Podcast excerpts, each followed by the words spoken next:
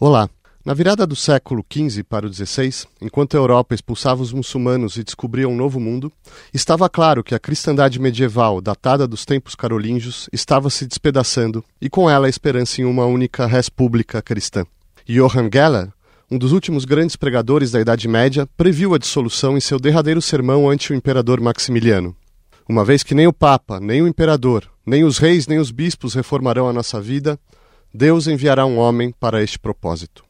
Se o luteranismo e, por extensão, a reforma nasce em 1517 com Lutero, segundo a tradição, martelando suas 95 teses contra as indulgências na porta da Igreja de Todos os Santos de Wittenberg, só em 1555 ele será legitimado com a ratificação por uma dieta do Sacro Império Romano Germânico em Augsburgo do princípio cuius regio eius religio, a cada reino sua religião. Não à toa, na mesma cidade veio à luz entre um e outro evento a primeira confissão de fé protestante. Regida por Melanchthon, sob os conselhos de Lutero, foi negociada entre os príncipes eleitores alemães e proclamada ao imperador em 1530, sendo posteriormente ratificada pelos fundadores das congregações anglicana e calvinista. Invocando os salmos, sua orgulhosa epígrafe anuncia: Eu falarei de teus testemunhos, Senhor, também ante os reis, e não me envergonharei. Sintética e sistematicamente, ela expõe em duas partes as ideias que haviam sido elaboradas nos grandes tratados da Reforma. Nos primeiros 21 artigos, afirma seu compromisso com o credo ortodoxo e, nos últimos sete, em nome desse credo, acusa os abusos papistas corrigidos pelos evangélicos luteranos. O que ela diz sobre Deus, sua criação e o pecado do homem, o que afirma sobre Jesus Cristo, sua salvação, sua igreja, seus sacramentos e o seu retorno no fim do mundo, como os católicos reagiram a ela, em que difere das outras confissões protestantes? E como pode, hoje, esclarecer os cristãos sobre sua fé e uni-los no serviço ao seu único Senhor? Para discutir a Confissão de Augsburgo, convidamos Alderi Souza de Matos, professor de Teologia e História da Igreja do Instituto Presbiteriano Mackenzie, Lauri Wirtz, professor de História do Protestantismo no Programa de Pós-Graduação em Ciências da Religião da Universidade Metodista de São Paulo, e Silas Luiz de Souza, professor de História do Cristianismo e coordenador do Núcleo Multidisciplinar de Estudos do Protestantismo da Universidade Mackenzie. Silas, é, em 1517, então, Lutero proclama suas famosas teses. Em 1521, o imperador pressionado de algum modo, convoca uma dieta, a famosa dieta de Worms. Quais são os efeitos, o que basicamente se decide ali, quais são os efeitos que, que ela vai ter imediatos para o contexto ali religioso e político na Europa? Na dieta de Worms, Lutero foi instado a é, renunciar os, as ideias que ele tinha, consideradas erradas pela Igreja Católica, e pelo Império, porque o Império era o sagrado Império.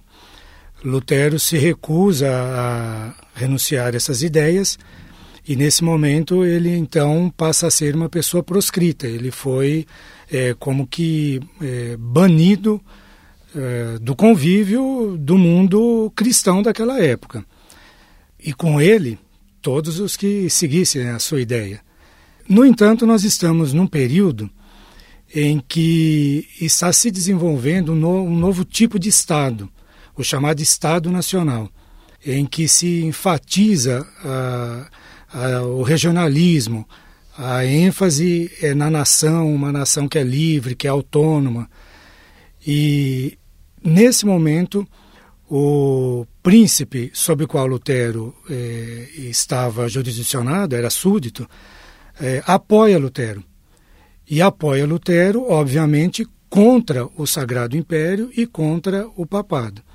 Então, a postura de Lutero de eh, não aceitar essa imposição, seja imperial, seja eh, do papado, vai levar a, a, quase que uma ruptura, que não acontece eh, imediatamente, diretamente neste momento, mas está apontando um caminho que vai fazer de fato com que haja uma grande ruptura na cristandade. E do ponto de vista do próprio Lutero, Lauri, os ataques se tornam muito mais ferozes, quer dizer, se existia ali até então uma possibilidade de, de conciliação na parte dele, uh, se torna, a coisa se torna muito mais agressiva, quer dizer, ele escreve inclusive uh, o cativeiro da Babilônia e livros Sim, assim, dizer, é. contra o papado, como é que isso também muda o estado de espírito do próprio Lutero em relação à igreja católica. É, eu, eu, penso que é interessante a gente pensar o, o que está em jogo, né?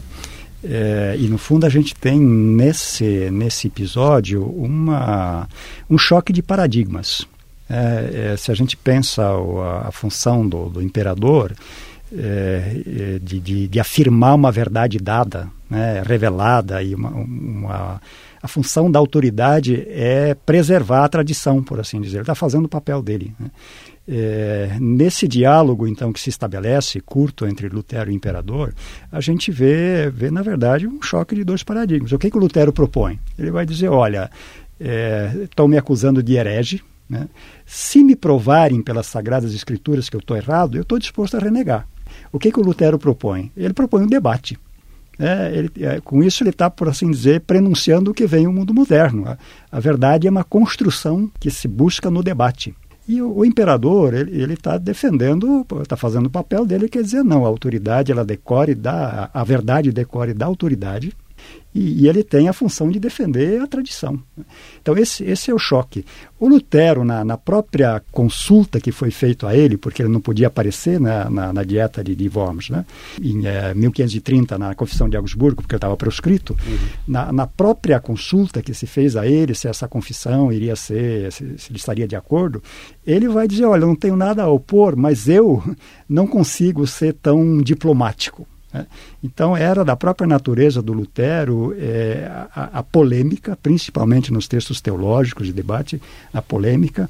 Esse livro do Cativeiro Babilônico da Igreja, na verdade, ele escreveu no calor, isso é de 1520. Né? É, e teologicamente ele de fato vai marcar a ruptura, é, não tem mais volta. Né? Mesmo que se tenta politicamente algumas concessões, aí se chega a fazer um certo período, diz, bom, Lutero vai ficar calado, enquanto isso a gente negocia. Mas em, em termos de teses teológicas, não tem mais retorno. Né? Então não é só uma questão, digamos, de, de, de perseguição e de personalidade, mas no fundo o que, que o que é está em jogo é, é, é uma visão de mundo que está em decadência, como o Silas já colocou, e tem um novo paradigma se pronunciando. Né? A, a, verdade, a partir daí, passa a ser uma construção a partir do debate. Né? Por isso, a reforma vai dizer: bom, papado já não tem mais sentido, porque ele tem a, tem a função de preservar a tradição e a verdade. E é o que, que entra na, no lugar? A Bíblia, como única norma de fé. Né? Agora, ela, ela passa a ser entendida através da hermenêutica, do debate. Então a gente tem aí um confronto de dois paradigmas e, e, a, e, e a, a, maneira como se maneja isso, obviamente, pode ser mais ou menos conflitivo, mas a rigor não tinha mais volta. Alderi, junto a esse confronto teológico, existe uma série de, de, de acontecimentos dramáticos ali no cenário europeu, especial, especificamente alemão. Né? A relação do imperador com os, com os seus príncipes, a guerra, a guerra dos camponeses, você tem outros movimentos, insurreições ali, às vezes mais violentas, anabatistas, etc. E tal. Será que a gente pode começar a mapear, mapear um pouco esse cenário da década de 20 para chegar justamente na, na dieta de Augsburgo em, 19, em 1530? É, de fato, o quadro é, contextual é, da Confissão de Augsburgo é bastante complexo, porque muita coisa estava acontecendo na Alemanha, no Sacro Império, naquele período, em todas as áreas da sociedade, no âmbito social, político, econômico, cultural, intelectual. Então, é, o surgimento de novos movimentos, de diferentes grupos, então a reforma eh, acabou se tornando um movimento muito multifacetado. Eh, além do movimento de Lutero, surge poucos anos depois o movimento da reforma suíça, no país vizinho, que vai ter as suas próprias repercussões também na Alemanha. Surgem os anabatistas, que se tornam muito agressivos na, na promoção da, das suas ideias, das suas convicções. E é interessante que mesmo dentro do luteranismo, se considerarmos só o movimento luterano, vai haver ali uns, uns fracionamentos. Né? Então nós temos a figura de Lutero e de Melanchthon de um lado, mas nós temos a figura de Karlstadt e de outros radicais ou espiritualistas, como os famosos profetas de Zwickau e outros grupos que vão dar muitas dores de cabeça para Lutero. Então é um quadro que vai se tornando cada vez mais complexo. E do ponto de vista político, então, é, essa peculiaridade do Sacro Império, que o distingue das outras nações europeias. Então, quando nós olhamos para a Inglaterra ou para a França, nós vemos um poder central forte, toda a autoridade ali na pessoa do rei, o rei francês, o rei inglês. Na Alemanha, ah, embora o monarca tenha o título de imperador, que dá uma ideia assim de muita força, de muita autoridade, no entanto, essa autoridade é seriamente relativizada pelo poder dos príncipes regionais. São dezenas, centenas de principados em toda a Alemanha, uh, muito ciosos da sua autonomia e, e da sua força e das suas prerrogativas. E isso, então, vai limitar fortemente as ações do sacro imperador romano, no caso Carlos V, na época da Reforma, e vai impedir que ele adote contra o novo movimento todas as medidas que ele gostaria de adotar. Então, nós estamos diante assim desse quadro bastante complexo, bastante é, fracionado e que certamente torna muito mais palpitantes todos os acontecimentos dessa época. Essa questão do, do imperador é, é interessante porque o imperador não era uma função ali hereditária. Ele era eleito. E ele tinha que fazer negociações, tinha que fazer concessões. Nesse período, variava um pouco a quantidade de eleitores, mas era um colégio eleitoral relativamente pequeno, seis, sete, oito pessoas.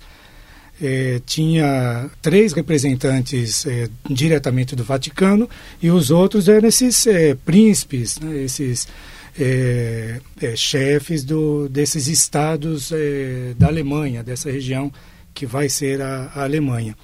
Então, o imperador é, não tinha esse poder, de fato, como o Alderi falou, é, tão grande assim, porque ele tinha que fazer concessão, negociar com seus próprios eleitores. E aí ele está numa situação difícil, porque um dos seus eleitores, o Frederico da Saxônia, o protetor de Lutero, que é o protetor é, de Lutero, é, foi é, o escolhido do Papa para ser o imperador quando é, em vacância e acaba entrando o Carlos V, que era é, da família dos Habsburgos e rei da Espanha.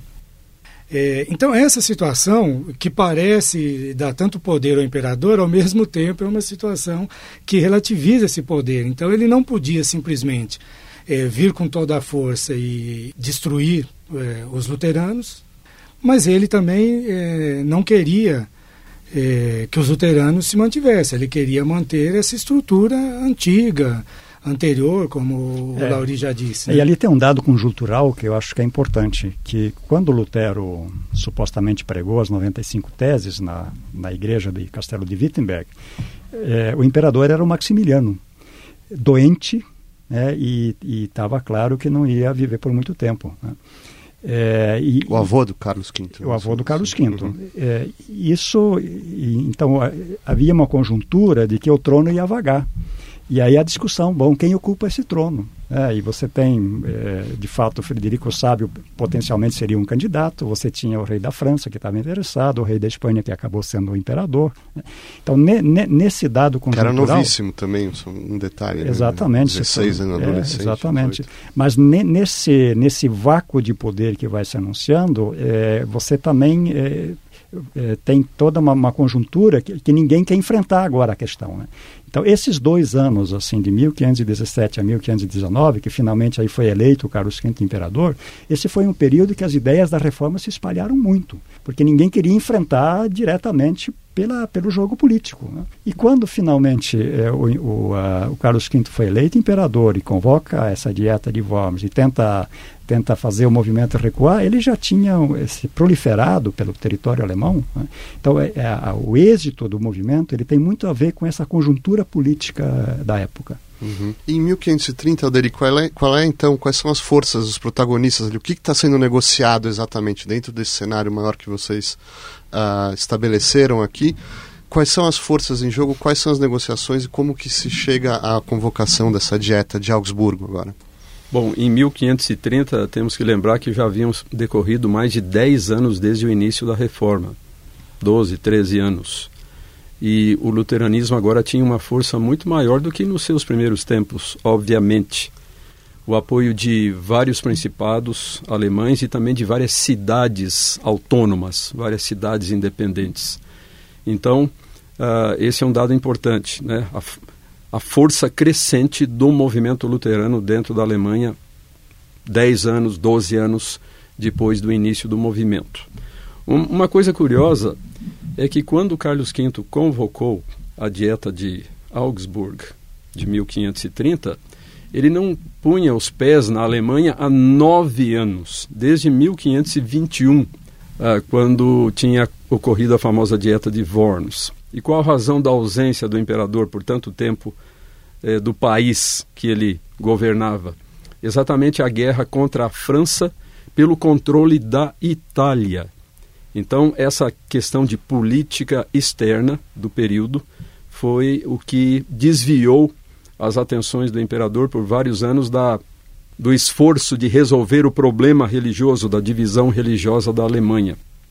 E, adicionalmente, também agora a ameaça dos turcos otomanos, que estavam ameaçando seriamente a Hungria, que inclusive tinha como governante, a partir lá de uma certa altura, um irmão de Carlos V, Fernando, se tornou então o rei da Hungria, que estava sendo seriamente ameaçada pelos turcos otomanos. Então, é no contexto desse complexo quadro político e, evidentemente, também religioso que se dá a convocação, bem no início de 1530, desta nova reunião do parlamento, da Dieta Alemã, na cidade de Augsburgo. Então, é, de fato, foi é, uma coisa que respondeu de maneira muito direta a todas as circunstâncias tão complexas do que estava ocorrendo ali naquele momento da vida da Europa Central. Uma figura decisiva é Melanchthon, né? exatamente. Exato. E também muito diferente, até em temperamento, talvez,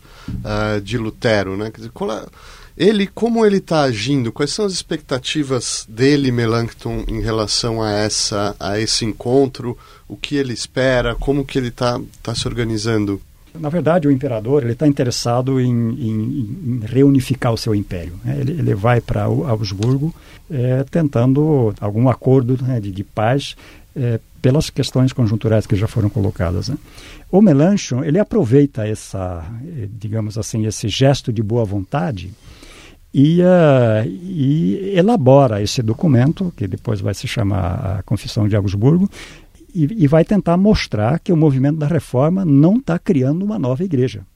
É, por isso, os, os, primeiros, a maior parte, justamente reafirma aquilo que é basicamente consensual. Né?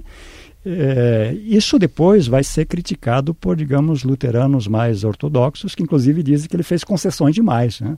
ou que temas, é, temas mais, é, mais candentes, que dariam mais controvérsia, ele simplesmente deixou fora. Né? Então, o que, que ele vai fazer? Ele vai reafirmar é, essa, a doutrina consensual, né? a doutrina sobre Deus, sobre a cristologia, a igreja, assim por diante, os pecados, e depois vai fazer uma lista de. Uh, de erros que ele, que ele considera sem acusar ninguém, dizendo, bom, isso são desvios que, que, que, que, todo mundo tem que assumir que eles existiram e a gente precisa corrigi-los. Né? Então, o, o, foco do Melanchthon é justamente mostrar que não está se criando uma nova igreja. E, de certa forma, isso foi exitoso. Né? O, o que alguns luteranos depois vão dizer que ele, de certa forma, é, deu, recuou, recuou mais do que deveria. Né? Mas dentro da conjuntura política isso é perfeitamente compreensível. É, o, Silas. O Lauri mesmo comentou que o Lutero teria dito que, olha, eu não seria tão tão diplomático, tão diplomático, tão irênico como é. É, como Lutero estava foi, né? próximo. Né? Eles comunicavam durante as reuniões. É, parece que sim. Ele ele viajou até a fronteira, né? É. é porque não podia sair da, da Saxônia, onde ele era pro, é, protegido pelo eleitor, né? E, ele leu, ele leu o que, o que Melanchthon escreveu, tudo. Ele recebeu a, né? versão recebeu a versão antes de ser apresentado oficialmente. Exato. É, e aí é que ele fala, olha, o Melanchthon é muito irênico, mas ele não, é, não discordou. Não teria nada a acrescentar. Não teria né? nada a acrescentar. É, ele só achava que era é, irênico, mas não era muito pacifista, né? Mas isso parece que tem muito a ver é, com o temperamento mesmo de, de Melanchthon, mas também com uma postura, eh, vamos dizer assim, filosófica do Melanchthon, né? que estava bem alinhado àquele período do humanismo renascentista e que imaginava uma possibilidade de um cristianismo ainda unido, unificado. É, tanto é que Lutero e Erasmo, a certa altura, que se conheceram, eles chegaram a, a se conhecer, a conviver, né, bem mais jovens, é, mas a certa altura eles rompem o contato, eles se correspondiam, tudo. E o Melanchthon parece que não, continuou tendo contato com outros humanistas, com, é, com o próprio Erasmo, é, com Calvino, né, com os reformadores da Suíça, que o Alderi comentou. Então o, o Melanchthon é, parece que sonhava de fato é, com uma Europa unificada sob o Evangelho de Jesus Cristo. Contudo, que a igreja aceitasse aquelas mudanças que eles estavam propondo. Aliás, essa é uma, uma característica interessante de Melanchthon e que o distingue de Lutero, né? Melanchthon teve uma forte formação humanística, Exatamente. o que não ocorreu com Lutero. E foi isso, pelo menos em parte, que o aproximou dos reformadores suíços. Porque tanto Zwinglio como Calvino tiveram forte formação humanística, à semelhança de Melanchthon. Agora, uma coisa importante a se considerar é que, embora normalmente se atribua a Melanchthon a, a Confissão de Augsburgo, mas na verdade ela se baseou em pelo menos dois documentos anteriores, Exato. os artigos de Schwabach e os artigos de Torgau. Uhum. Né? Que corresponde exatamente às duas partes da Confissão de Augsburgo, né? escritos uh, recentemente, talvez meses ou um ano antes, né? e, portanto, Melanchthon toma esses textos e faz, evidentemente, algumas adaptações, e é interessante que ele trabalha no texto da Confissão de Augsburgo até o último momento. Ainda nos dias anteriores ele estava lá fazendo umas correções, umas modificações, né? E, e ele vai continuar fazendo isso depois da dieta de Augsburgo. Então, nos anos seguintes, ele vai estar continuamente revisando o texto da confissão, mais no aspecto da linguagem e mais para frente ainda. Então, dez anos depois, em 1540, ele faz umas revisões mais radicais em termos de conteúdo mesmo, a chamada Augustana Variata. Uhum. Né? Então é interessante essa esses, participação esses de Melanchthon. documentos preliminares eles são bem importantes também para a gente pensar o papel que a religião tem em termos políticos.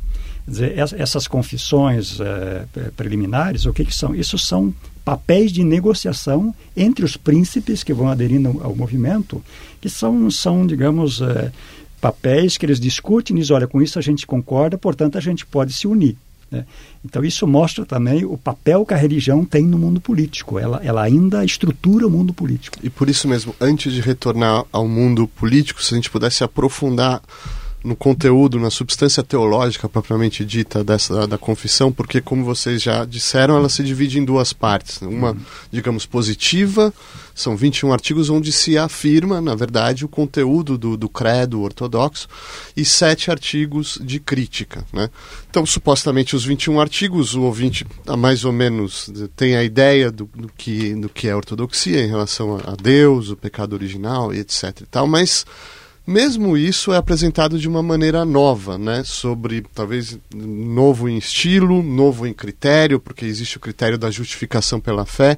Será que vocês podem é, introduzir o ouvinte a essa parte positiva para depois a gente, a gente falar sobre os abusos propriamente ditos?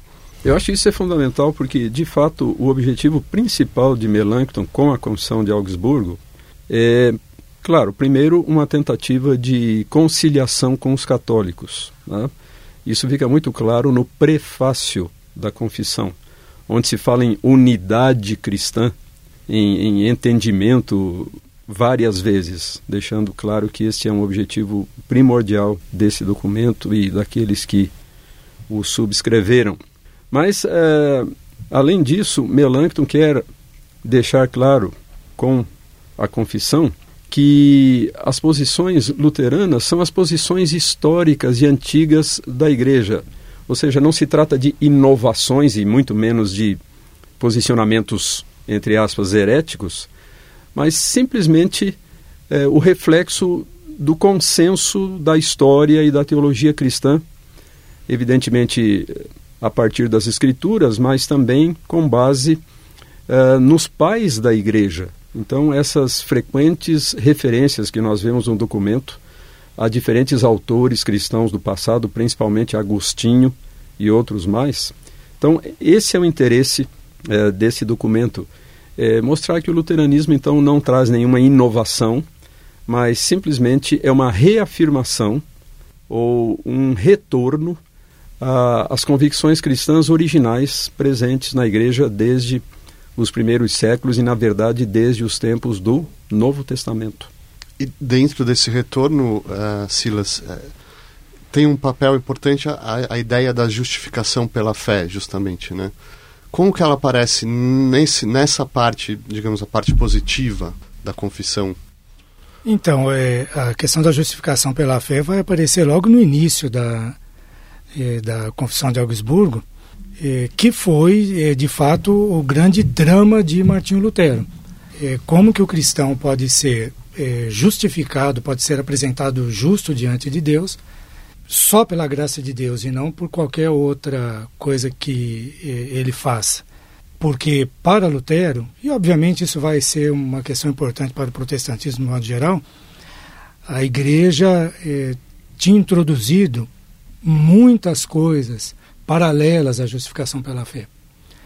No momento que Lutero eh, escreve as 95 teses, a questão dramática, exatamente naquele momento, era a venda das indulgências, que eh, tinha sido elaborada lá pelo, pelo Papa da época. Mas eh, outras coisas eh, estavam juntas na questão da justificação. E aí é que me parece que é uma das questões assim centrais de retorno à antiguidade da fé. A justificação pela fé não é uma novidade que o protestantismo vai trazer, mas é exatamente retornar aquilo que era desde o início da igreja e que infelizmente tinha é, sido modificada, acrescentada muita coisa. Aí eu acho, ah, eu ia voltar ao tema de novo do choque de paradigmas, né? É, toda, toda a Idade Média e a, e, a, e a Igreja respondeu de uma forma satisfatória às perguntas que a vida colocava por séculos. Né? A ideia básica era é, dizer a, é, o céu é, é o objetivo, as pessoas elas, elas conseguem ter méritos pela sua vida justa e assim por diante. E é, agora elas nunca têm uma, elas nunca conseguem, digamos, um, uma vida a tal ponto justa de merecer o céu. O que, que a igreja faz? A igreja complementa isso. Né? A igreja complementa e isso cria uma paz social, uma coesão social e assim por diante. É, quer dizer, a, a, o céu é a meta, o, é, a justificação é o prêmio. Né? É, por toda a conjuntura de crise que a gente já falou, a perda de credibilidade, isso se perde. Né? Isso se perde. E qual é a grande inversão que a, que a reforma introduz? A justificação não é mais uma meta, ela é a base a partir da onde se parte. Né? Então, o, o, o, crente é justo pela fé, por isso ele pratica boas obras, ele não pratica boas obras para se tornar justo. Isso é uma inversão fundamental. E sobre os abusos, então vamos entrar onde a, a coisa realmente pega e fica crítica, né? Quais são em, linhas gerais, as, as, acusações aí, eh, as acusações mais graves, né, que se dirigem à Igreja Católica, no caso? Olha, uma, e, não por acaso ela é estupim, é o problema do comércio das indulgências. É, quer dizer, é, você não tem só a ideia de que fazendo boas obras você se torna alguém com mérito diante de Deus, mas é, você passa a poder adquirir esses méritos mediante a compra. Isso também só é compreensível se a gente entende a, a mudança histórica que está acontecendo e que é um processo muito lento, mas na verdade o que, que a gente tem? É, é, são relações de mercado que agora passam a pautar lentamente as relações humanas. E a igreja, enquanto estrutura de poder, ela se dá conta de algo é, excepcional. É, ela tem algo que tem uma grande demanda, que é, olha, eu quero conseguir o céu. Né? Ela pode oferecer isso, a custo zero, né? e ela vende isso, quer dizer, ela, a produção desse bem não custa nada e ela vende isso por dinheiro. Né? Então, o, o, comércio das indulgências não por acaso é, é, é, o estupim para isso. Né? E isso, na verdade, se a gente lê os autores medievalistas, isso, isso só é compreensível se a gente entende que a Idade Média ela é uma idade perpassada por angústia. O alvo é conseguir o céu, só que a, a, a, a voz de Deus mediada pela igreja, ela não garante mais isso. É, você tem uma grande crise de credibilidade. É, e, e é, é, é, nesse contexto, e só assim a gente entende o, o, o, poder que essas ideias que a reforma introduz têm. Né? Então, nesse sentido, a, não por acaso as indulgências elas são um estupim. E isso vai ter um efeito é, dramático sobre a, a, toda a economia sacramental, certo, Alderir? É Porque falando de maneira bem crua aqui, mas basicamente a acusação é de que você pode comprar a sua salvação, seja fazendo uma doação para a construção de São Pedro, Isso. ou é, simplesmente se confessando sem, sem, sem maiores arrependimentos, quer dizer, você fez ali o seu papel mecânico de se ajoelhar diante do sacerdote e dizer aquilo, quer dizer, então todos, todos a, a ideia dos sacramentos também vai ser, uh, vai ter que ser reelaborada nessa confissão. Uma, que... uma maneira interessante de de olhar para essa questão é lembrar dos famosos princípios da reforma, né? geralmente expressos em latim, os chamados solas da reforma. E é interessante a maneira como essa sessão da, da Comissão de Augsburgo, eh, embora não os mencione explicitamente, está calcada em todos eles. Né? São mencionados aqui, entre aspas, abusos que atentariam contra essas verdades fundamentais esses princípios essenciais, começando com o princípio da escritura. Por que, que são condenados aqui certos abusos? Porque não possuem um precedente bíblico, não estão calcados na escritura. Isso vai contra o sola escritura. Ou então porque não se harmonizam com a verdade fundamental da justificação pela graça mediante a fé somente, que são os outros três princípios da reforma: o sola gracia, solo Cristo e sola fides. E também, em alguns casos, uh, por se entender que algumas práticas da igreja iam contra o quinto princípio, que é o sexto princípio, né, que é mencionado muitas vezes, que é o sacerdócio de todos os fiéis, o fato de que todos os cristãos são ministros de Deus. Então, essa é uma maneira interessante, embora eles não sejam mencionados explicitamente, mas no pano de fundo, né, por trás uh, dessas críticas, está o entendimento de que essas práticas todas questionáveis atentariam contra esses fundamentos essenciais que são, em última análise, retirados da própria Escritura. É, e a consequência, ela não, so, não é só uma reelaboração, então, do, dos rituais e assim, mas ela tem uma consequência social concreta. Por exemplo, é, na questão da, da guerra camponesa. É, por trás disso tem ideias religiosas. Se a gente não tem que mais trabalhar e sofrer no, sofrer no feudo para conseguir o céu, a gente quer agora um contrato de trabalho. Isso, nas, nas, reivindicações dos camponeses, isso, isso está dito de, de, uma forma muito clara e explícita. Né? Nós somos todos iguais, né? Deus nos fez todos iguais, então a gente quer ser igual aqui nas relações de trabalho também. Então, é, é uma ideia que tem uma, é um terremoto né? na questão da vida monástica. É, se você tem pessoas que dizem, e o próprio Lutero fez isso, olha, para alcançar o céu eu vou me dedicar o tempo todo, a vida toda, vou viver no mosteiro. Quando tem agora um pensamento teológico que diz, olha, a salvação é por graça, não é por essas coisas todas que você faz, o pessoal começa a abandonar os mosteiros. Né? Ou é, de dizer, bom, a gente precisa ter os rituais de, de rezar tantas e tantas missas pela alma de quem está no purgatório, assim por diante. Né? É, isso cai por terra e, e você tem um desemprego dos padres rezadores de missa. Então, de fato, você tá, a gente está num momento em que uma mudança religiosa ela vai provocar uma mudança social muito profunda. Silas, como os católicos eh, reagiram a isso? Desde, suponho, dos mais conciliadores, aqueles que estavam buscando, de fato, uma talvez a mesma coisa que o Melanchthon, até os mais, uh, digamos, recalcitrantes ou, ou, agressivos. Quer dizer, como é que foi, de, se a gente puder mapear aí esse outro lado, uh, como que eles reagiram uh, a essas proposições? a redação que o Melanchthon vai fazer da Confissão de Augsburgo, usando aqueles documentos anteriores, como já foram mencionados aqui, tem muito a ver com o que estava acontecendo no, no momento ali de preparação para a dieta. os protestantes percebem que a ideia não era tanto conciliar, e aí Melancto começa a conversar com os teólogos católicos e quando ele começa a perceber, olha, a gente está em Maulençóis, e ele vai então por esse caminho mais irênico, tentar é, acertar tudo. Bom, isso não foi suficiente. E, na realidade, os protestantes desejavam a convocação de um concílio, Havia uma disputa se esse concílio seria, um, eh, seria feito um concílio nacional, só dos estados lá do Sacro Império, ou se fosse feito um concílio geral. Bom, tinha gente a favor e contra, é, os dois, obviamente. O imperador creio que também queria. Né, o, um o, imperador queria um concílio geral. Pois é, porque e por que o, não acontece isso? Porque seria uma solução. Mas vai acontecer, que vai ser o concílio de Trento. Vem mas, depois. Mas demora, né? 15 anos depois da, da Confissão de Augsburgo. Uh, até o Concílio de Trento, nós vamos ter, inclusive, guerras entre protestantes e, e, e católicos. Então, a reação das forças católicas foi essa: falou, não, tem que ser aplicado aquilo que foi decidido em Worms, lá eh, em, em 1521 e tudo mais. Né? Mas em 1530, o protestantismo já não ia aceitar mais isso. Então, é um, um, período de conflito que só vai ser definido, de fato, em 1555, quando vai ser definido, como você mesmo falou na introdução ali, né, na, quando assina a paz de Augsburgo.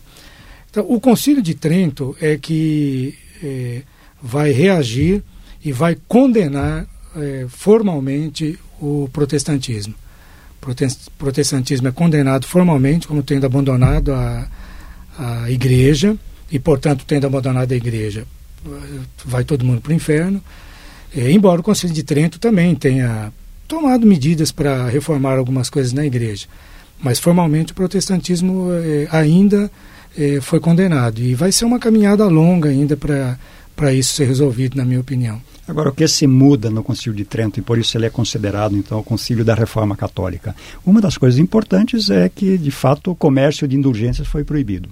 Quer dizer, a prática da indulgência ela continua, mas ela não pode ser mais vendida. Você tem toda uma reestruturação da igreja, por exemplo, fixar um bispo em cada bispado.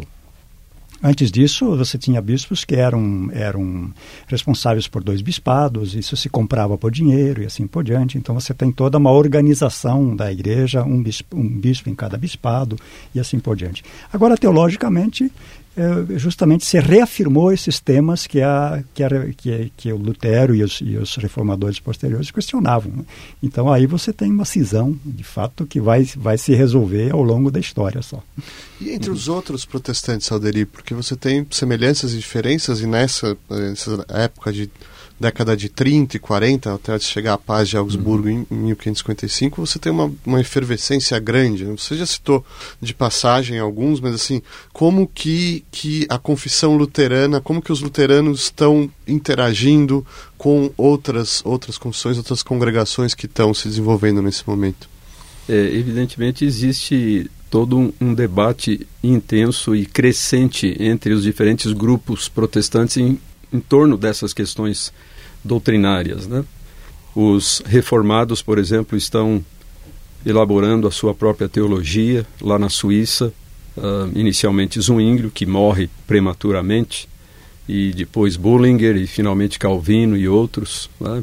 E na Inglaterra também nós vemos um dinamismo muito grande, uma influência muito forte inicial do luteranismo e depois uma influência posterior da teologia suíça, da teologia reformada, e mais tarde novamente uma outra transição importante que foi a adoção do arminianismo na Igreja da Inglaterra. Então, toda uma efervescência muito grande. E finalmente isso vai desembocar no final do século XVI e durante praticamente todo o século XVII, naquele período que é conhecido dos historiadores como a ortodoxia ou escolasticismo protestante, com as suas duas versões principais, luterana e reformada, quando ocorre então a cristalização final das posições teológicas em sua forma definitiva, impedindo mesmo uma conciliação entre os dois grupos. Né? Então, uma fase de intensas, intensos debates e polêmicas entre os diferentes grupos. Né? Então, o que a gente percebe olhando para todo esse quadro mais amplo e tão complexo é, é uma, uma crescente radicalização das posições é? e uma cristalização dessas posições, impedindo então o diálogo, as concessões e, e claro, uma eventual reconciliação. Isso tanto é, da parte dos católicos quanto também da parte dos diferentes grupos é, reformados no sentido amplo da palavra protestantes. É, entre os reformados, uma questão que vai ser decisiva ali é a Eucaristia, né? Quer dizer, até que ponto Exatamente. Corpo e o sangue de Cristo realmente é corpo e sangue de Cristo ou, ou é só um símbolo? Laurício, se você puder yeah. É. mapear esse problema, que inclusive vai ter consequências com a, a uma, uma, reformulação da Confissão de Augsburgo, a, a chamada Confessio Variata, né? Exato. Então, te, teve um debate interessante entre, entre Lutero e Zwinglio, né? é, numa cidade chamada Marburgo, é, em que eles confrontaram as suas teologias e tinham aí uma série de teses é, que testaram para ver se estavam dizendo a mesma coisa e chegaram a um consenso, menos na questão da Eucaristia. E qual era o problema? O, uh, o, o, Lutero ele tinha se distanciado é, da, da, teologia sacramental católica porque ele dizia a, a doutrina da transubstanciação, essa afirmação de que de, depois que o padre falou as palavras da instituição, a gente não tem mais vinho e pão, mas já tem sangue e corpo de Cristo, o Lutero dizia, olha, a gente não pode obrigar ninguém a acreditar nisso. Né? Se isso faz bem para a sua fé, tudo bem, mas uh, é, a gente não pode querer explicar que agora esse pão não é mais pão e o vinho não é mais vinho. Né? Lutero até tem uma frase bem bonita, ele vai dizer, você vai continuar sentindo na sua boca pão e vinho, mas o seu coração sabe que é corpo e sangue de Cristo. Isso está bem. Mas para Zwinglio é, é, pão e vinho. Para Zwinglio, o que, que o Zwinglio diz? Isso é idolatria. Você dizer que ali está o corpo de Cristo, você cria um ídolo. Para Zwinglio vai dizer, não, isso é um memorial. Isso é, é, é, apenas a memória da última ceia, é um memorial. E se a gente vai ver o texto bíblico, dá para dizer as duas coisas. É, lá diz, olha, esse é meu corpo que é dado por ti, e assim por diante. E lá no fim diz, fazer isso todas as vezes que eu comerdes em minha memória. Então a gente tem a questão hermenêutica. Agora, o que está por trás disso? Lutero, na verdade, ele é alguém que está numa, a gente pode dizer, uma transição assim de um pensamento medieval e um pensamento moderno. Em certas coisas ele, ele é bem racional e moderno, e outras ele é herdeiro de uma mística medieval. Então ele vai dizer, olha, lá no texto bíblico está escrito, isso é meu corpo, então é meu corpo. Se eu não consigo entender, é problema da minha racionalidade, mas lá está dito, isso é meu corpo. Calvino e Zwinglio antes dele, eles, são, eles estão mais dentro da modernidade, em que a racionalidade é o critério da verdade. Então você tem uma, uma leitura mais racional do texto bíblico. Né? Se o credo apostólico diz que Jesus está sentado à direita de Deus Pai, ele está lá, ele não pode estar aqui na hóstia. Né? Então, no fundo, o que, que a gente tem? De novo, uma, uma, uma contradição mais profunda. De certa forma, a, a tradição reformada ela, ela já é mais uma tradição do mundo moderno, né? dentro de um contexto humanista, burguês, emergente. O luteranismo ele está um pouquinho, digamos, nesse mundo, mas ele está também com, com pé na Idade Média. Né? Isso vai se refletir na leitura teológica. Silas, retornando ao tablado político, para a gente ir dando um fechamento aqui. 25 anos depois da Confissão de Augsburgo, no mesmo Augsburgo, uma dieta uh, do imperador que guerreou contra os seus príncipes, inclusive.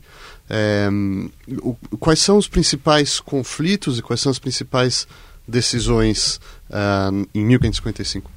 Então, é, a, a, coisa não ficou toda resolvida em 1530. A gente tem um período ainda de, eh, de conflitos e inclusive de guerra. Em 1546, eh, dois dos mais importantes líderes eh, protestantes políticos perderam a guerra, foram presos pelo, pelo imperador, né? o Frederico eh, né? o Felipe Diese. Acabaram presos pelo, pelo imperador então é, é, um período de bastante conflito. Isso vai gerar uma, uma, outra reunião, uma outra confissão em Marburgo, que já foi citada, em que, de acordo com alguns historiadores, foi a primeira vez que teologicamente se define a possibilidade teológica de resistir eh, o imperador, de resistir uma autoridade injusta, que foi em 1550 a Confissão de Marburgo. Então, eh, olha, nós temos que eh, outra reunião e vamos tentar definir isso. Então, em 1555, uh, fica definido essa possibilidade de que o príncipe, o rei, o líder ali é, escolha a religião, mas o Estado todo vai ter que seguir aquela igreja. Então, esse princípio, de acordo com o rei, vai ser a religião do Estado. E fica definido que quem não concordasse teria a possibilidade de deixar ir para outro lugar. Esse princípio aí da, da imigração eh, tinha algumas restrições. Então isso valia tanto para o protestantismo como para o catolicismo.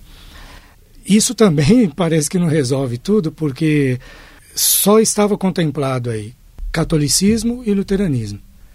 É, ainda não estava contemplado o calvinismo, por exemplo, que também estava presente eh, na Alemanha.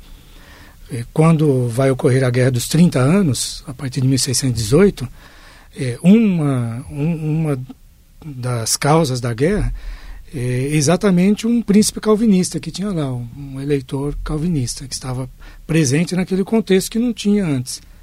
Então você não tem Ana Batista também contemplado aí.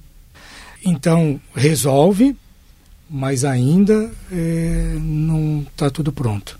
Será que a gente pode fazer uma rodada final e entender é, quase 500 anos de legado? Né? Eu, eu fico pensando, sobretudo, em primeiro lugar, como que essa confissão Lauria ajudou uh, a Igreja Católica, por exemplo, a eventualmente se reformar? Você já foi citado no próprio Concílio de Trento, mas assim pensando a longo prazo, quer dizer, como que essa presença uh, do, do luteranismo e de outras confissões cristãs meio como que forçam pelo testemunho a igreja, a própria igreja católica a se a se reformular, a se reformar, a ouvir esse protesto que está sendo feito? Né? Eu, eu, penso duas coisas importantes. É, uma é que dentro desse processo todo de esfacelamento da cristandade medieval, o cristianismo ele vai perdendo progressivamente força é, no sentido de ser um ator político decisivo. É, então, lentamente, a, a, se a gente imagina um palco, a gente pode dizer assim, lentamente toda essa discussão religiosa, ela, ela vai sumindo do palco, ela vai sendo empurrada para as margens e entra a questão política no meio. É, isso, isso, é uma questão importante, isso, isso, leva mais alguns séculos, a gente vai chegar lá na Revolução Francesa para dizer, bom, agora a religião não tem mais muito a dizer, né, em termos na, do, grande, do grande cenário político. Quer dizer, um, é, um absolutismo religioso medieval se, se sobre, substitui é substituída por um absolutismo político. Mais ou menos né? por aí, exatamente. É um a igreja ela vai perdendo essa capacidade de ser a voz de Deus no mundo e isso tem implicações para a economia, para a política e assim por diante. Isso é uma coisa. A segunda é que na, na capilaridade da vida cotidiana as pessoas tinham que conviver. Né? Então, se por um lado você tinha as cúpulas brigando, é, no, no, nível cotidiano as pessoas tinham que conviver de algum jeito, né? Então você tem, digamos, um, um, discurso teológico elaborado, isso não significa que as pessoas no cotidiano vão simplesmente reproduzindo esses conflitos. Então você tem interconexões, maneiras de viver e assim por diante. É, e a gente chega no século XX, é, e, e, na verdade aí a gente chega na segunda metade do século XX, com o Concílio Vaticano II, que eu acho que é a grande virada, assim, que é, a rigor até oficialmente, até o Concílio Vaticano II, os protestantes eles eram considerados é, irmãos separados, né? gente que não fugiu da verdadeira igreja. Então, o Vaticano II ele, ele agora começa a reconhecer uh, as outras comunidades de fé como possuidora de elementos da verdadeira igreja, assim. Né? E agora, por uh, pelo jubileu dos 500 anos da Reforma Protestante, tem, por exemplo, um documento bem importante que foi eh, divulgado em conjunto à Federação Luterana Mundial e a, e a Igreja Católica, que chama Do Conflito à Comunhão. E ali, por exemplo, se faz referência à Confissão de Augsburgo. Então, dizendo assim, na medida que os católicos releram a Confissão de Augsburgo e conseguiram valorizar, uma, dizendo de fato aí tem uma série de coisas que a gente tem que concordar e assim por diante, é, ela, ela, tá, ela, ela, foi positivamente acolhida nesse, nesse documento do conflito à comunhão. Né? Agora, isso também significa que a, isso é possível porque não tem mais tanto, tanta questão política em jogo. Né? É, eu fico, às vezes, imaginando o, o, Papa Francisco dizendo o que ele diz hoje, lá no, lá no, no século XVI. Seria um terremoto. Né? Mas hoje ele diz e fala, e assim, isso não, não repercute muito no campo político e econômico. Por quê? Porque a religião ela perdeu essa capacidade de, de ser, ser instituinte do mundo. Né? Aí também fica mais fácil a gente se aproximar. Então, continuando nessa, na, no, no, legado, Silas, repercussões, é, seja no, no, campo entre católicos, entre protestantes, entre no meio secular, o que temos a dizer aí? Olha, é, com relação à, à questão política, só relembrar o que eu falei há pouco, essa possibilidade de uma possibilidade teológica que vem desse período de se resistir a um governo injusto ou corrupto. É, resistir, inclusive, pegando em armas. Então, isso me parece uma coisa interessante. Mas eu queria destacar duas coisas na Confissão de Augsburgo, é, de alcance pastoral, ah, para a pessoa de fé, aquela pessoa que está é, frequentando a igreja e tudo mais. Quando, lá naquela segunda parte, que fala dos abusos, quando fala do, da questão do jejum, é, e diz assim: olha, o jejum não, não tem que ser uma prática para obrigar a pessoa a alcançar algum benefício divino. Né? O jejum é para você dominar seu corpo, agradar a Deus, e não é aquele peso que tinha anteriormente. Isso é um alcance pastoral muito grande, quer dizer, é liberador, né? liberta o fiel, na realidade. E um outro, um, uma outra questão é, é, na questão da confissão de pecados. Uh, lá na, na confissão de Augsburgo, quando vai falar da confissão de pecados e dos abusos, dos erros que a igreja tinha acrescentado, é, não vai abandonar a ideia de, de confissão. Ela admite a ideia da confissão, mas vai dizer uma coisa que me parece assim é, é muito interessante para o crente, para o fiel. A ênfase não é nas de, na declaração dos pecados em si, mas a ênfase é na absolvição, é no perdão que Deus dá. Então isso é fundamental. A na pessoa, graça, portanto. Na graça. Na graça, a pessoa não vai ficar aprisionada, não vai ficar é, aprisionada a um medo dos erros que ela cometeu mas ao dizer, olha, eu errei, ela vai receber a certeza de que Deus absolveu, que Deus perdoou. Né? E eu acho que isso é, tem um alcance é, profundo, numa época que Freud não estava lá ainda, né? o alcance é, para a vida pessoal. Alderi? eu acho que, de fato, né, como foi apontado, as circunstâncias do mundo mudaram de maneira dramática e profunda nesses últimos séculos. Hoje nós vivemos um contexto completamente diferente daquele que foi experimentado pelos protagonistas desse documento que estamos considerando. Isso deve ser saudado, deve ser celebrado, não é? O fato de vivermos neste início do século XXI e já por algum tempo, por algumas décadas, é, um momento de, de mais entendimento, de mais cordialidade, de maior diálogo.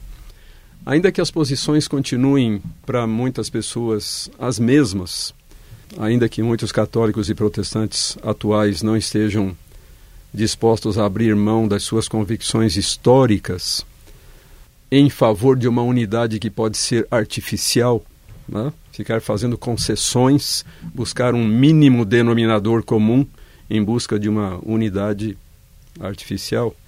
Uh, ou seja, mesmo uh, as pessoas ainda mantendo as suas convicções históricas, mas isso não impede que nós uh, nos respeitemos, que nós busquemos pontos de, de contato e de entendimento e de ação comum. Então, eu acho que são muito valiosas as lições que nós aprendemos com essas lutas do passado. E certamente falando como protestante, é, muitas afirmações da Confissão de Augsburgo continuam quase cinco séculos mais tarde sendo absolutamente essenciais é, por causa da sua fidelidade bíblica, por causa da sua coerência, por causa do seu, do seu valor pastoral então, é, são muitas as lições que o passado nos oferece, tanto no aspecto positivo quanto negativo, tanto de coisas que devemos imitar, quanto de advertências em relação a erros que foram cometidos e que temos a obrigação de evitar no tempo presente em que vivemos. Esperamos que esse programa tenha ajudado um pouco o nosso ouvinte a evitar esses erros. Eu agradeço a vocês, Alderi Souza de Matos, Silas Luiz eh, de Souza, Lauri Virt, agradeço ao ouvinte e até a nossa próxima edição.